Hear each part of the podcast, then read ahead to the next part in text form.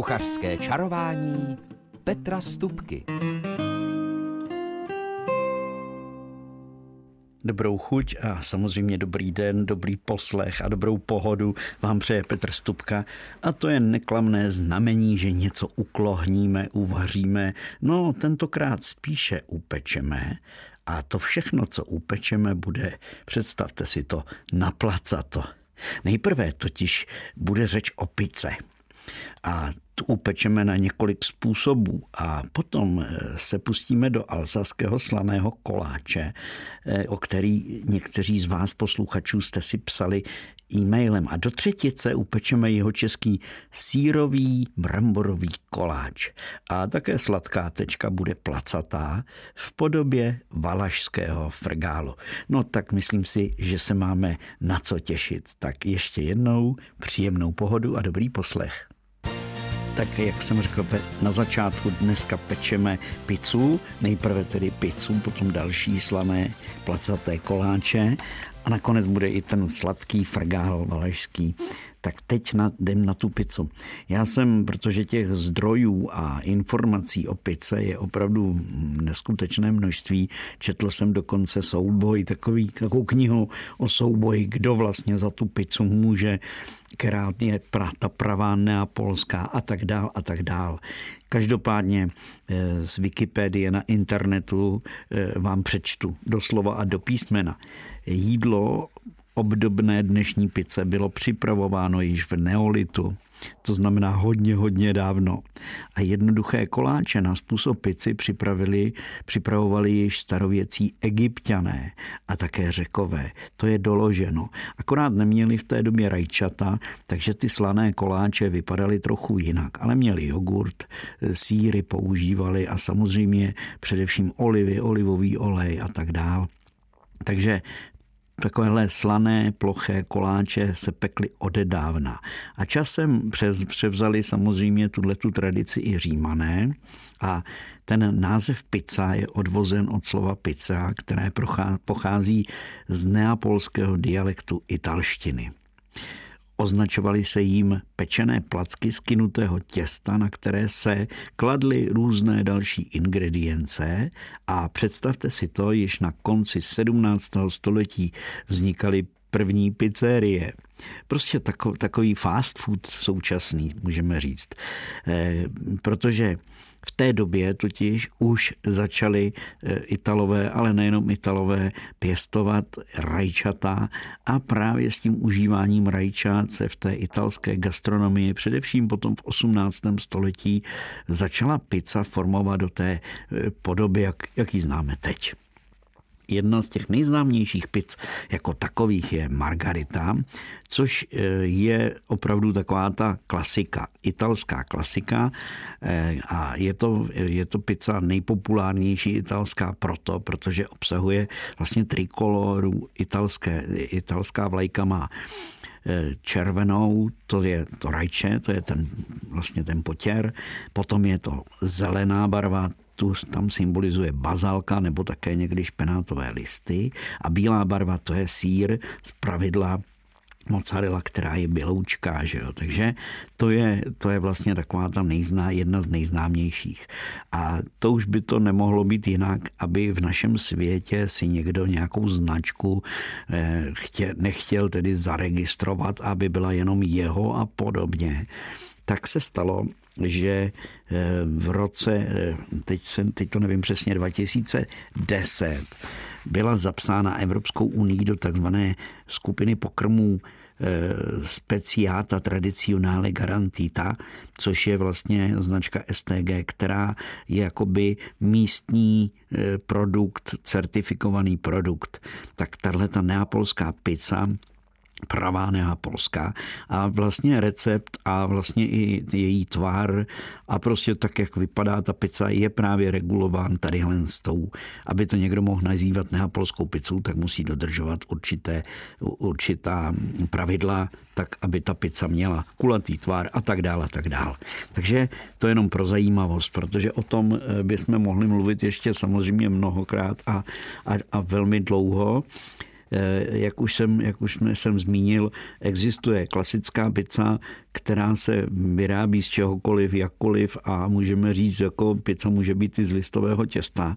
Když ale řekneme, ta italská, potažmo neapolská, měla by být z kynutého těsta, ale také se dělá pizza z celozrného těsta a bezlepková a další různé, eh, různé pici. Eh, pro zajímavost, že existuje, existuje pizza, která, se, která je vlastně eh, podobná té běžné pice, ale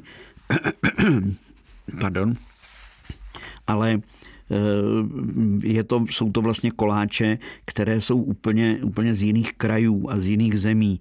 A eh, třeba jenom v Americe se stala eh, pizza zase fenoménem v určité době, někdy v roce, řekněme, po, po válečné době, tak tam prostě byl Chicago style a potom Americe zase New Yorkský styl pici a tak dál a tak dál. Takže o tom bychom mohli povídat celé hodiny.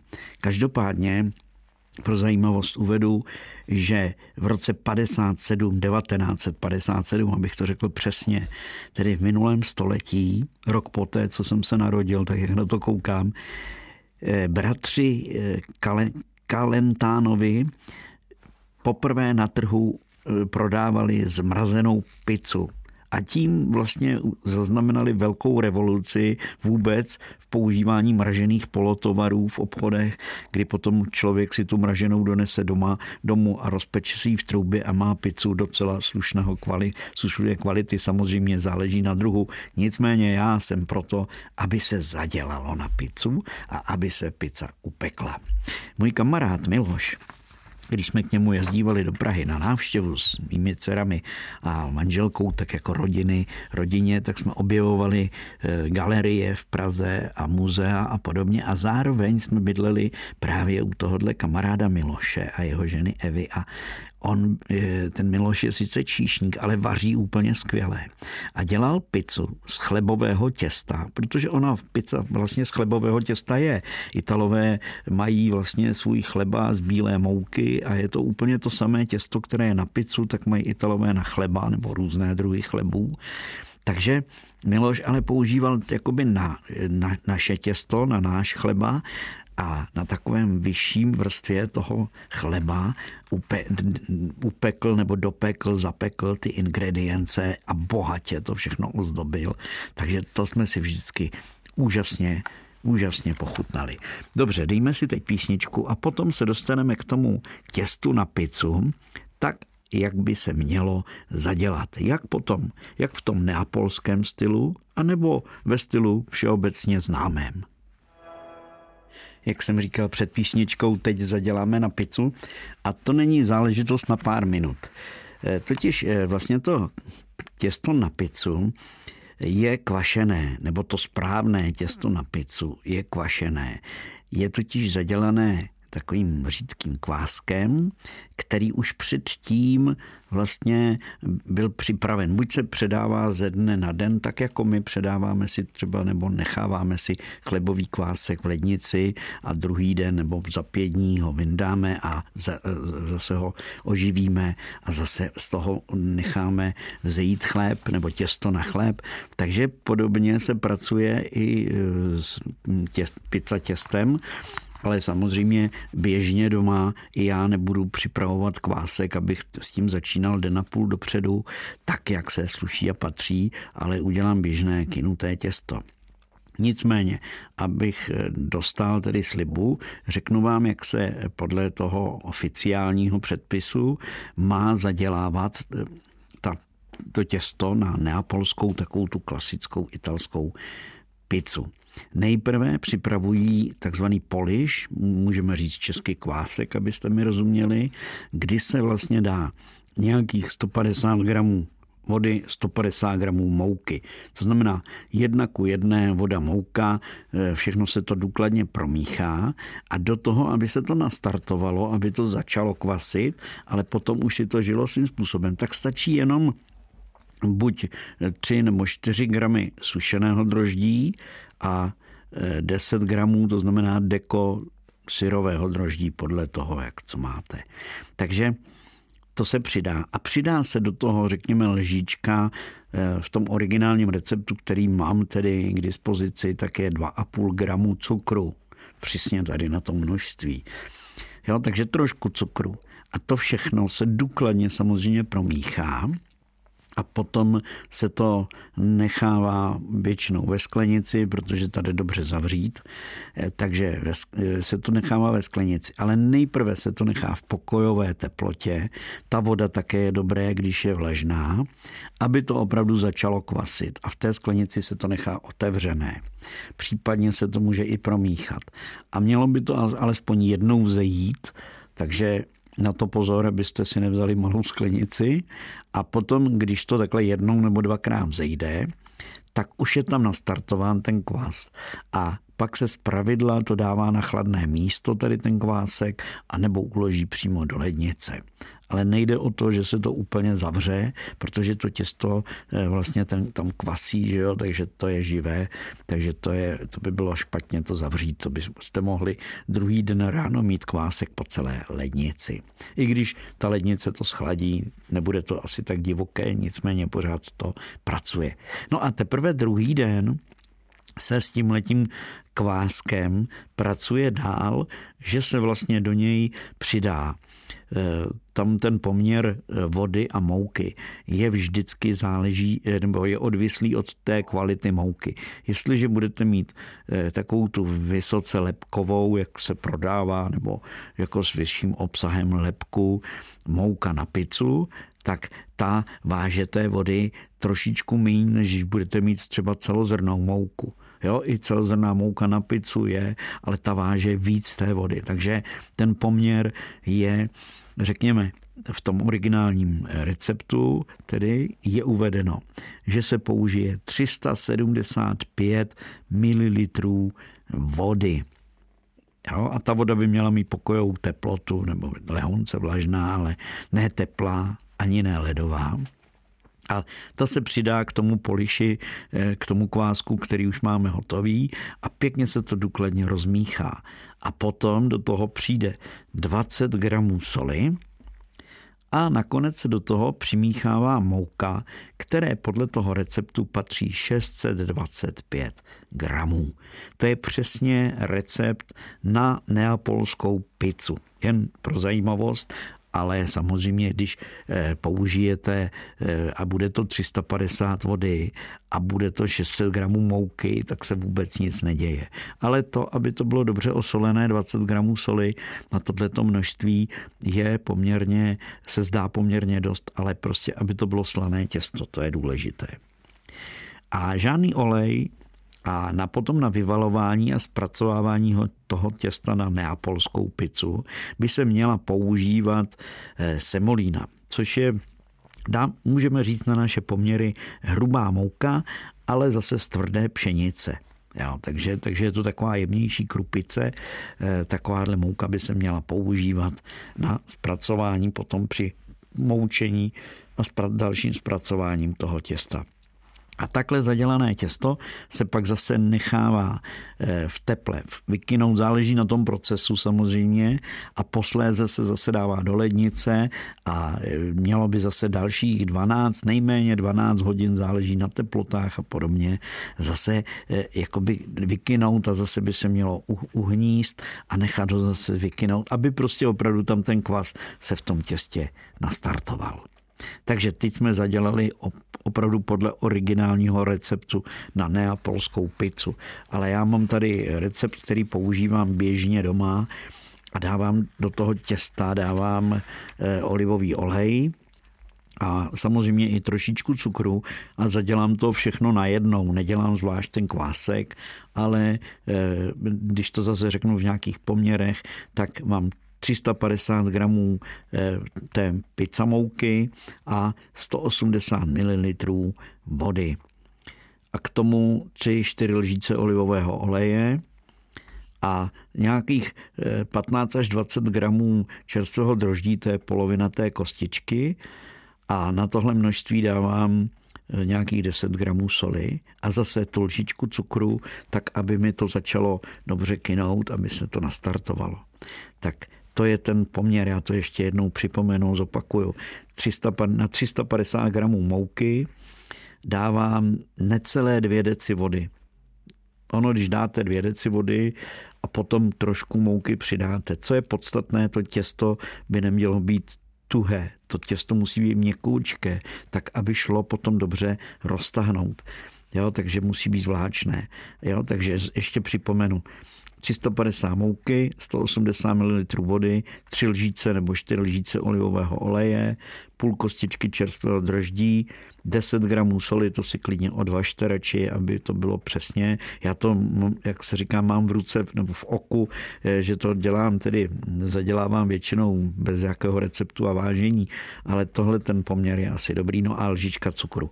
No a důkladně všechno samozřejmě promíchat, prohníst a nechat, aby to vykynulo, aby to vzešlo. Pak to u, u, prostě u, zase stužit, jak se říká, to znamená prohníst to a zase to nechat. To těsto, pokud použijete tu mouku na pizzu, tak opravdu je takové hodně pružné, protože je tam hodně lepku. Ale můžete si také pomoct, když byste použili naší hladkou běžnou mouku, tak přidejte lžíci octa. Ten ocet je vždycky jako zlepšuje tažnost a vláčnost toho těsta. Obdobně to je vlastně, když děláme listové těsto, tak se dělá ten vodánek, kde vlastně je jenom mouka, voda a právě trošku octa, tak potom je to proto díky tomu se to dobře tahne. Takže se může pomoct citronovou šťávou nebo octem, prostě něčím kyselým. Tak, tak si myslím, že na pizzu jsme zadělali, to je to podstatné a důležité. A o tom, jak potom tu pizzu zdobit, to by jsme asi tomu museli věnovat delší dobu, takže to si nechám třeba na někdy jindy. Nicméně poradím vám, že eh, já si to, tento pomáznutí které se na to pizza těsto vlastně dělá a potom se na ně klade ten salámek a ančovička třeba a prostě ty všelijaké dobroty a, a různé druhy síru. Tak to já si e, ochucuju důkladně a důsledně si tu polpu, nebo můžete to nazývat ten rajčatový protlak, který na tom roztírám, tak ten si výrazně a eh, vždycky speciálně ochucuji, tak aby ta pizza díky tomu už potom má výbornou výbornou chuť, i když na ní nebude do co, tak když je ten základ dobře ochucený. A používám směs koření, trošku česneku tam dávám, je to taková alchymie a samozřejmě nesmí tam chybět oregano, a další, další druhy koření, především eh, sekaná třeba petržel, eh, to je, nebo sekaný, sekaný eh, list libečku či cele, cerelu, to je opravdu výborné, to, to jako v tom udělá, udělá velmi dobrou chuť, takže na tom si dejte vždycky záležet.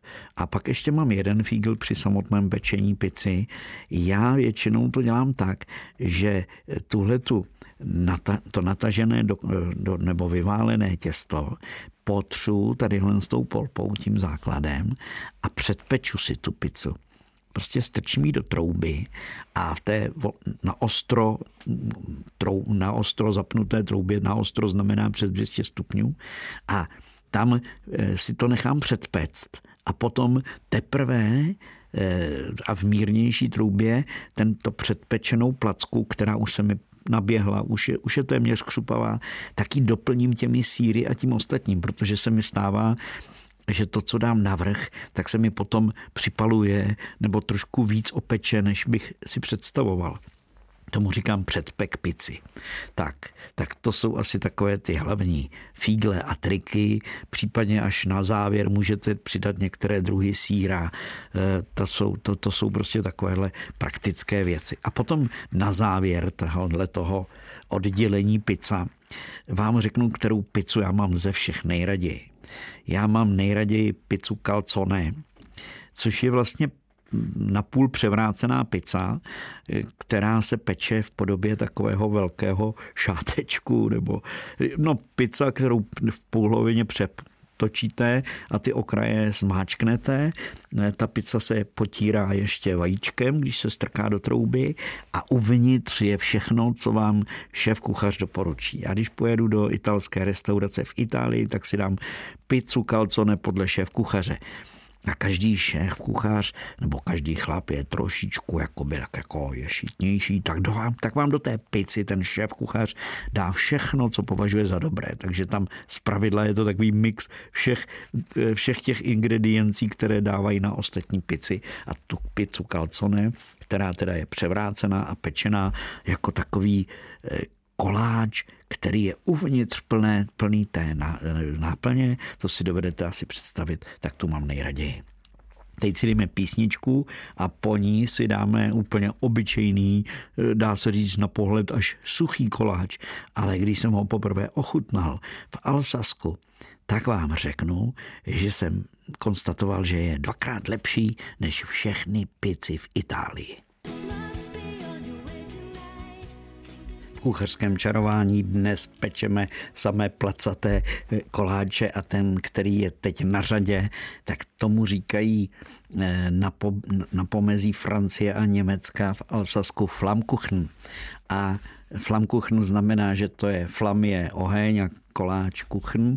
Eh, už tedy německy to zní, že jo, ale je to opravdu famózní dobrota.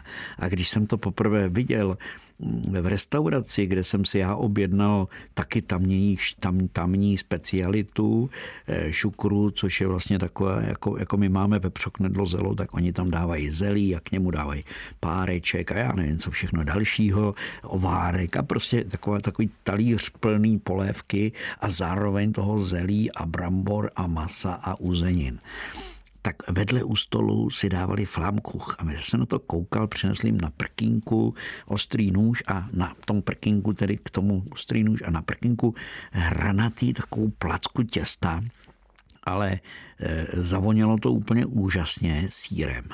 A tak e, samozřejmě člověk je zvědavý, tak jsem neváhal a při další příležitosti jsem si objednal flamkuchen. A takový ten jejich obyčejný, oni mají zase různé způsoby, že na to může být tady ta šunka, nebo tamhle ta šunka, může na tom být zelenina jenom a, a já nevím co všechno. A ten nejobyčejnější vypadá opravdu jednoduše, protože je to tenký plátek vypečeného těsta. A na něm je slanina, cibule a nějaký vonavý sír, řeknu to takhle něžně, může to být i smrdutý sír, klíďo píďo, a to je v, a trochu drceného římského kmínu a to je vlastně, dá se říct všechno ale eh, protože byl dotaz eh, a nebyl sám, tak se snažím odpovědět některým z vás posluchačů, jak na tenhle ten flamkuch, jak, ho, jak na něj zadělat. A je to zase velice jednoduché, protože dáte 300 gramů hladké mouky a nějakých 200-220 ml teplé vody. A 40 nebo 50 gramů rozpuštěného sádla, případně můžete použít olej, ale to sádlo eh, zajistí vysokou křupavost toho, křehkost a křupavost toho těsta. A trošku soli. Na tohleto množství tak no dvě, dvě poctivé špetky soli. Takže žádné kynutí, nic. Já jsem pak jednou zkoušel do toho přidat trošičku prášku do pečiva, do toho těsta Můžete to zkusit a není to nutné. A v podstatě se v té teplé vodě postupně eh, nejprve rozmíchá to teplé sádlo a pak se do toho přidává mouka tak dlouho, až to vznikne opravdu měkké, řídké těsto nezapomeňte, jak jsem říkal, to osolit. A to těsto se nechá, to se hněte tak dlouho, až se přestane odlepovat, i když je to měkoučké těsto, až se to přestane odlepovat od té nádoby, pak to přikryjte, nechte to v lednici nebo i v pokojové teplotě eh, tu hodinku, nebo oni říkají hodinu, ale klidně to může být jenom půl hodinka, když budete chvátat nechat odstát, zlepkovat to těsto. A zvlášť na pánvi eh, si rozpečte slaninu, opravdu jen takový ten špek klasický, a trochu cibule, najemno nakrájené, a nakonec do tohohle toho všeho, eh, až to schladne, nebo to sejměte z pánve do mističky a dejte tam nějakých 200 eh, ml, no malý kelímek kysané smetany, jeden žloutek a řekněme 100, 120, 150 gramů strouhaného síra. Eh, může to být klasika, jenom ajdam, někdo má rád, ale já mám raději, když je to sír trošku, jak už jsem řekl, vonavý. Takže já jsem naposledy jsem použil Gouda a Romadur, tuhle kombinaci. A tohle všechno promícháte. A potom rozválíte těsto, to množství těsta 300 gramů mouky a 220 ml teplé vody a 40 gramů sádla a trošku soli, to těsto vám vyjde na řekněme pět koláčů, tak abyste si to dovedli představit. Jo, buď to bude nějaká jakoby malá pizza, může to být kulaté, ale tam to dělají v tom Alsasku, že jsou hranaté podlouhlé, takže na plech třeba dva takové koláče a takže rozdělíte to těsto, s pomocí mouky vyválíte, natáhnete to, ono to chvilku trvá, musíte dát čas tomu těstu, aby eh, se si zvyklo na ten placatý a eh, rozválený tvar protože jak to rozválíte, tak ono před očima vidíte, jak se vám to sráží, tak já to odložím, vyvaluju další a ono si za chvilku zvykne, takže to krásně roztáhnete. No a potom už to dáte na plech s pečícím papírem, mezi tím bacha při to na to nezapomeňte, rozpečte si troubu na nějakých 220, 230, ale i když bude jenom 200, stačí, ale prostě rozpálená trouba. A potom už je to jednoduché, protože vy vlastně to rozválené těsto potřete touhletou směsí, ten potěr je poměrně eh, nízký. Pomle pomelete nebo posypete to drceným římským kvínem lehce a šup s tím do trouby. A za nějakých pět až sedm minut je to hotové. A věřte mi, když budete mít tenunké těsto, že si pochutnáte, je to, je to lahůdka, opravdu lahůdka. Takže ještě jednou úplně jednoduše. 300 gramů hladké mouky, může to být ta naše eh, česká klasika a 200 ml nebo 220 ml teplé vody a nějakých 50 gramů sádla nebo oleje a sůl a navrch kysaná smetana, jeden kelímek, jeden žloutek, nějakých 70 gramů slaniny a 60 gramů cibule. Takže ne, není, není to prostě příliš, ten koláč není příliš zatížen, je jenom opravdu lehce potřen tou směsí, ve které pak ještě je nějakých 120 až 150 gramů strouhaného síra. A římský kmín ten tomu dává tu svoji specifickou chuť, a vůni samozřejmě, tak eh, když ho nemáte rádi, nemusí tam být, nebo tam dejte ten náš český. Tak, takže jsme upekli flamkuch a ještě jsem vám slíbil sírový koláč a ještě jsem vám slíbil valašské frgále, ale ty zařadím do kuchařského kalendáře, který bude po písničce. Kuchařský kalendář je tady sedm nápadů pro vaše všední sváteční vaření v příštích dnech. Ne vaření, přímo kuchařské čarování. Protože pokud budete chtět udělat opravdu vynikající oběd nebo večeři, Věřte mi, když si rozhodnete, že uděláte můj oblíbený sírový koláč, který je bezlepkový, protože to těsto je bramborové, jo, a potom do toho přijdou různé síry, jakož i další a další suroviny můžete přidat, ale já mám opravdu rád, když zůstane jenom takový sírový. Takže Základem jsou vařené oloupané brambory. Těch, když budete mít, řekněme, půl kila, tak k ním přidejte 10 deka nastrouhaného síra. E, tvrdého nebo ne, může to být i parmazán, ale e, nejlepší je prostě buď ta naše e,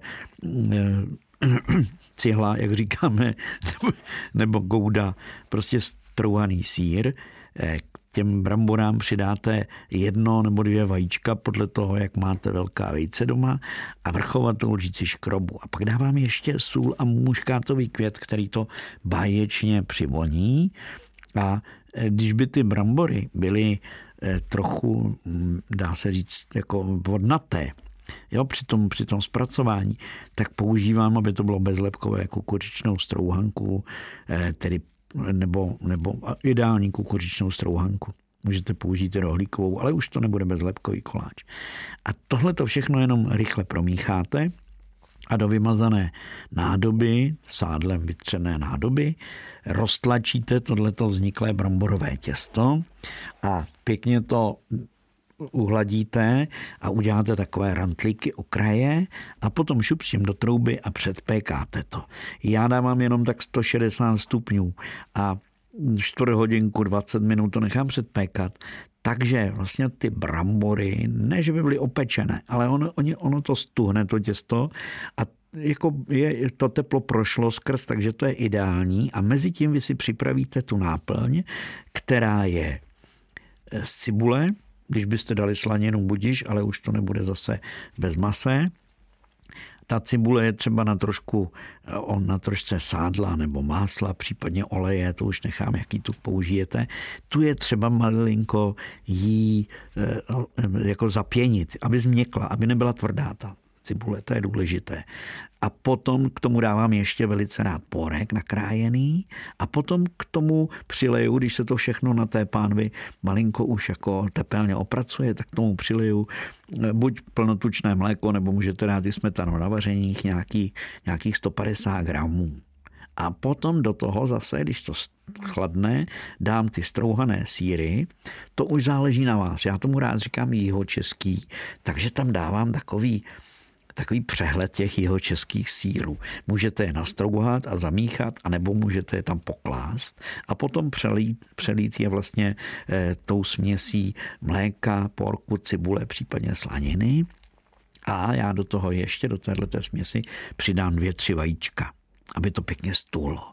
A to je moje specialita, přivezená z Francie, že přidávám ještě no tak půl kelímku kysané smetany. Ono to je chuťově lepší, než byste dali jenom to mléko, smetanu a vejce. Takže mám takovouhle jakoby pomádu a síry podle chuti, eh, může jich tam být víc, míň, to už je na vás, jestli tam dáte jenom 10 deka strouhaného a hotovo, a nebo tam dáte 10 deka strouhaného a i ještě tam dáte kousíček romaduru, kousíček nivy, no prostě teď víte, co jsou jeho české síry. No a potom šup s tím do trouby, když je ten předpečený koláč, tak vlastně rozložím síry, zaleju to tady s tou zálivkou a šup s tím do trouby a zase peču eh, ne zas vysoká teplota 160, 170, tak 10 minut, aby to všechno stuhlo a pak nakonec můžete dát trošku vyšší teplotu, aby se to pro, jako opeklo na vrchu a vypadalo to ideálně. A když k tomu uděláte nějaký salátek, věřte mi, takovýhle bramborový koláč je prostě výborný. Ať už je jenom sírový, anebo bude sírošumkový, klíďo píďo. Tak, to by byl první typ kuchařského kalendáře. A teď mám pro vás dalších pět typů, které jen tak řeknu a které určitě si víte rady s nimi v kuchyni, protože takové špagety nebo i jiné těstoviny, ale vyloženě špagety, těm stačí velice málo. E, my jsme se ženou našli hříbečka, nebo dokonce dva našla žena hříbečky teď e, předevčírem. Tak ty, když eh, s cibulkou na másle pěkně nakrájené eh, necháte osmažit, vysmažit, pak na ně dáte smetanu, trošku soli, pak tam přidáte malilinko parmazánu strouhaného a k tomu uvaříte špagety, tak máte vynikající lahůdku. A nebo klasika, můžete použít takovou, takové, takovou tu červenou omáčku na špagety a, a tak dále, a tak dále. Vždyť si víte rady. Další typ je bramborák a to se přiznám, na ten se těším. Ten bude u nás dneska k obědu a já ho mám rád se salátem z kysaného zelí, to si opravdu pošmáknu. No a polévka do tohohle toho času, nečasu, zvlášť když se ještě víc a víc ochladí, tak taková zahřívací gulážová polévka, gulážová, takhle to říkával můj děda, tak eh, ať už bude s masem, nebo bude jenom s nějakou hlívou, a nebo bude, může být i kotrčová, když byste našli teď někdy ještě e, kotrče. Takže prostě polévka gulášová a k tomu prostě čerstvý chléb nebo rohlík, to je lahůdka. A také něco od masa, tak takové výpečky se špenátem. A já bych nedal bramborové knedlíky, abych si k ním dal špecle nebo halušky. Co říkáte? a nesmí chybět na jídelníčku ryba, tak já bych navrhnul, že by to byl salát s uzenou rybou, anebo taková nějaká pomazánka. Já dělám velice rád sírový krém s uzenou rybou a ještě jsem do toho rozmixoval vždycky eh, mražený, ale pak povolený a v mixéru rozmixovaný hrášek, takže celá ta pomazánka byla taková dohráškově zelená, dovedete si to představit. A byla to vždycky velká dobrota. No a teď už jsme u posledního typu a to jsou slíbené valašské frgále. Já ten recept, který vám za chvilinku přiblížím, mám z, farma, z farmy Juré. To je kousek za Zlínem. No, odtud z kopce, ta farma je na kopci, se vlastně kouká směrem, jestli se dobře orientuju, východním a tam je Zlín. A tam e, Maruška, paní hospodyně, která už tam teda nefarmaří, už, už, už, je, už je na odpočinku, abych to řekl takhle jednoduše, takže tam, tam dělala úžasné frgále a samozřejmě, že jsem vyzvídal, jak to je to správné valašské. A ona mi vyprávěla mnoho, mnoho příběhů o tom, co jsou to ty pravé a nepravé a já nevím co všechno a že pak se do toho taky motají nějaké ze Slovenska. Nicméně ten recept, který od ní mám, ten vám teď hned řeknu. Je to kynuté těsto a na něj je třeba 350, na, na ten základní recept je na 350 gramů polohrubé mouky. Ne hladké, polohrubé. 60 gramů másla. 40 gramů moučkového cukru.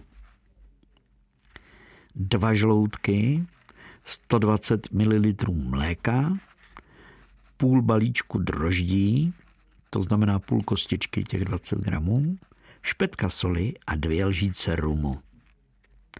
Tak ještě jednou opakuji. 350 gramů polohrubé mouky, 60 gramů másla, 40 gramů moučkového cukru, dva žloutky, můžete dát i tři, jestli máte malá vejce, a 120 ml mléka, půl balíčku droždí nebo půl kostičky, špetka soli a dvě lžíce rumu. Tak a to je těsto. Nebudu vyprávět, co je třeba udělat, aby vzniklo kynuté těsto, na to nemáme čas. Nicméně ten správný, ten správný eh, po, po, jakoby povlak toho, protože to je takový potěr vlastně jenom na tom tenoučkém koláči. Ten správný je ze sušených hrušek. Jo, na to. Takže ty ruškové valašské, pravé valašské frgále, tam potřebujete mít čtyři lžíce másla, potřebujete mít čtvrt kila sušených hrušek, křížal, rozumíme si, jeden vanilínový cukr, špetičku badianu, to je hvězdicové koření, zase na špičku nože z kořice. Takhle přesně mi to Maruška napsala, tak, tak eh, to tady čtu. A jedna lžíce citronové šťávy, to je z jednoho citronu nastrouhaná kůra, eh, eh, z půlky citronu eh, šťáva a dvě lžíce smetany.